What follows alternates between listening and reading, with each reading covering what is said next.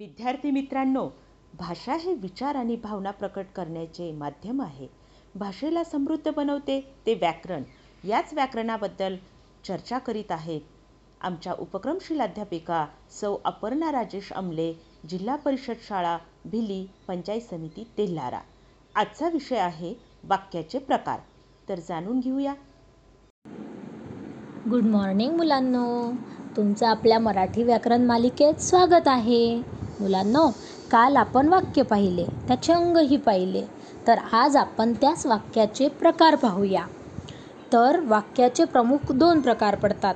एक अर्थावरून पडणारे वाक्याचे प्रकार आणि दुसरं वाक्यातील विधानांच्या संख्येवरून पडणारे प्रकार. तर यातला आज पहिला प्रकार आपण अभ्यासणार आहोत. तो आहे अर्थावरून पडणारे प्रकार. याच्यामध्ये पाच प्रकार पडतात.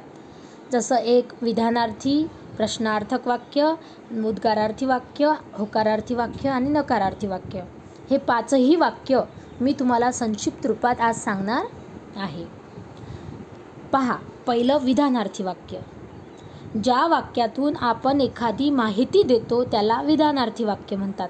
म्हणजे या वाक्यामध्ये साधं विधान केलेलं असते. साधी अशी माहिती सांगितलेलं असते की म्हणजे हे वाक्य ओळखायचं कसं? तर या वाक्यामध्ये सुरुवात ही कर्त्याने झालेली असते आणि शेवटी पूर्णविराम असतो. म्हणजे साधं विधान असते या वाक्यामध्ये केलेलं. जसं उदाहरणार्थ बाबा गावाला गेले. स्वाती दहावीत आहे. असं साधं विधान असते. त्याला विधानार्थी वाक्य असे म्हणतात. ठीक आहे? दुसरं प्रश्नार्थक वाक्य. मुलांनो हे वाक्य ओळखणं अगदी सोपं असते. तुम्हाला प्रश्नार्थक चिन्ह माहीतच आहे. प्रश्नार्थक चिन्ह केव्हा असते? जेव्हा एखादा प्रश्न विचारलेला असतो. तर तो प्रश्न जेव्हा विचारलेला असतो त्याच वाक्याला प्रश्नार्थक वाक्य म्हणतात. त्याची व्याख्या पहा. ज्या वाक्यातून आपल्याला एखादा प्रश्न विचारला असेल आणि शेवटी प्रश्नार्थक चिन्ह असेल त्याला प्रश्नार्थक वाक्य म्हणतात. पहा मुलांनो प्रश्नार्थक चिन्ह किती महत्त्वाचं आहे इथे.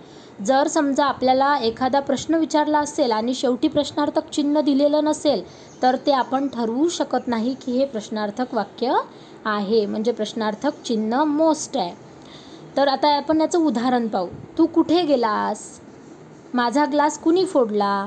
म्हणजे हे साधे साधे प्रश्न विचारलेले असतात. त्याच्यामध्ये ते प्रश्नार्थक वाक्य एकदम सोपी. त्यानंतर तिसरं वाक्य आहे उद्गारार्थी वाक्य. हे पण ओळखणं एकदम सोपी आहे. ते कसं? तुम्हाला उद्गारवाचक चिन्ह माहीतच आहे. एक उभी रेष आणि त्याच्याखाली असं टिंब म्हणजे पूर्णविराम असतो.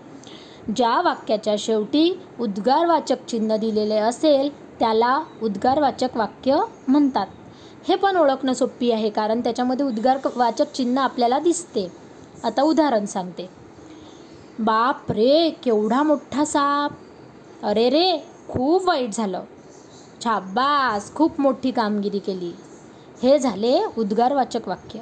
म्हणजे या वाक्यांमध्ये आपल्या मनातील भावना सांगितलेल्या असतात जसं दुःख प्रशंसा तिरस्कार आश्चर्य अशा भावना व्यक्त केलेल्या असतात. हे असते उद्गारवाचक वाक्य. ठीक आहे? त्यानंतर चौथं वाक्य होकारार्थी वाक्य. मुलांनो या वाक्याला करणरूपी वाक्यसुद्धा म्हणतात. तर याची व्याख्या पाहू. ज्या वाक्यात होकार दर्शविलेला असतो त्या वाक्याला होकारार्थी वाक्य असे म्हणतात. म्हणजे त्याच्यामध्ये नकार नाही नव्हे असा कोणताच शब्द आलेला नसतो. आपण त्याचं उदाहरण पाहू. नेहमी खरे बोलावे. दररोज शाळेत जावे. म्हणजे एक होकार असतो या वाक्यामध्ये. त्याला होकारार्थी वाक्य म्हणतात. समजलं? त्यानंतर पाचवा आणि शेवटचा प्रकार आहे नकारार्थी वाक्य. नकारार्थी वाक्य हे होकारार्थी वाक्याच्या एकदम उलटं असते. म्हणून याला अकरणरूपी वाक्यसुद्धा म्हणतात. म्हणजे पा होकारार्थीमध्ये काय होतं? होकार दर्शविलेला असतो. तसाच नकारार्थीमध्ये नकार दर्शवलेला असतो. म्हणजे ज्या वाक्यात नकार दर्शविलेला असतो त्या वाक्याला नकारार्थी वाक्य असे म्हणतात.